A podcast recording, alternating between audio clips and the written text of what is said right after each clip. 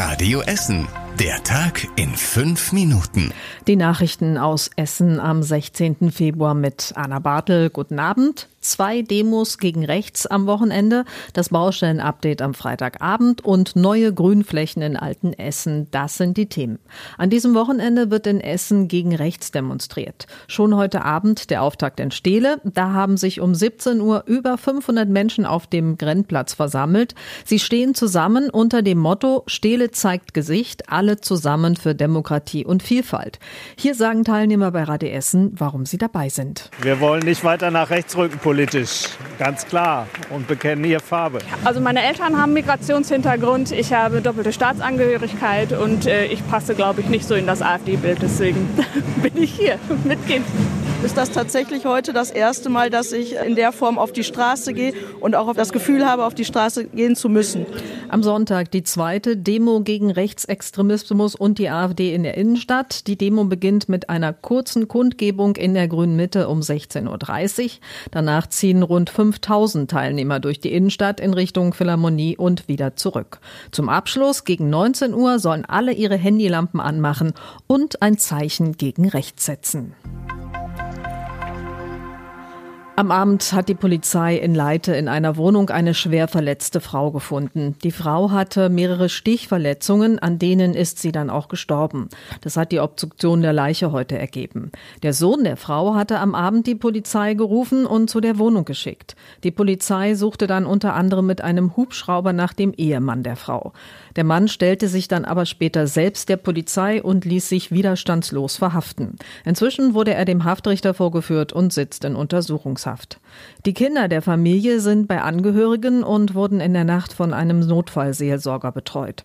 Auch die Polizisten, die als Erste in der Wohnung waren und versucht haben, die Frau zu reanimieren, werden psychologisch betreut. Die Polizei versucht jetzt weitere Hintergründe der Tat aufzuklären. Und hier noch ein kurzes Baustellen-Update vor dem Wochenende. Gute Nachrichten. Zwei Baustellen der Stadtwerke Essen werden wie geplant fertig. Die Hammerstraße in Heidhausen wird nach einem Wasserrohrbruch heute fertig, sobald die Ampelanlage wieder eingeschaltet ist. Auf der Hafenstraße wird die Baustelle zwischen der Daniel-Eckert und Karl-Legin-Straße abgeräumt. Allerdings wird die Stadt direkt im Anschluss die Straße am Stadthafen komplett sperren. Die Straße wird noch als Umleitungsstrecke für die A42 saniert.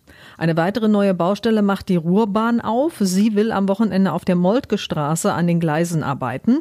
Deshalb fahren auf der Linie der 101 und 106 bis Montagmorgen nur Busse statt Bahnen. Genaue Infos dazu auf radioessen.de.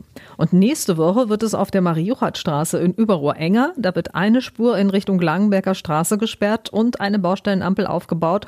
Und die Bahn saniert die Brücke über der Kronprinzenstraße. Auch da werden mehrere Spuren gesperrt.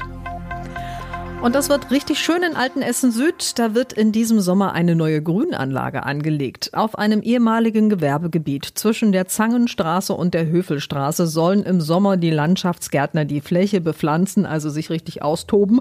Die Fläche muss jetzt erstmal noch geräumt werden. Damit fängt die Stadt jetzt gerade an. Und auch Radfahrer werden davon profitieren. Die Fläche ist ein weiteres Teilstück des geplanten Radweges zwischen der Innenstadt und der Zeche Zollverein. Und das war überregional wichtig. Diese Nachricht schockt heute die Welt. Der Kreml-Kritiker Alexei Nawalny ist tot. Das zumindest hat die russische Gefängnisverwaltung bekannt gegeben. Nawalnys Frau allerdings hat wohl noch keine Bestätigung erhalten. Nawalny war einer der schärfsten Kritiker des russischen Präsidenten Putin. Der Oppositionspolitiker hatte vor zwei Jahren einen Giftanschlag überlegt und war für kurze Zeit in Berlin, ist dann aber nach Russland zurückgekehrt. Dort wurde er verhaftet und zu einer jahrelangen Haftstraße in einer Straße Strafkolonie verurteilt. In Russland stehen im März die Präsidentschaftswahlen an. Und zum Schluss der Blick aufs Wetter. So ein paar Regentropfen kommen heute noch runter. Morgen ist es dann aber erstmal meist trocken.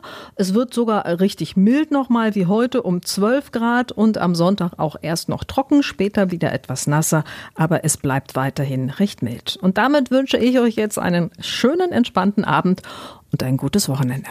Das war der Tag in fünf Minuten. Diesen und alle weiteren Radio Essen Podcasts findet ihr auf radioessen.de und überall da, wo es Podcasts gibt.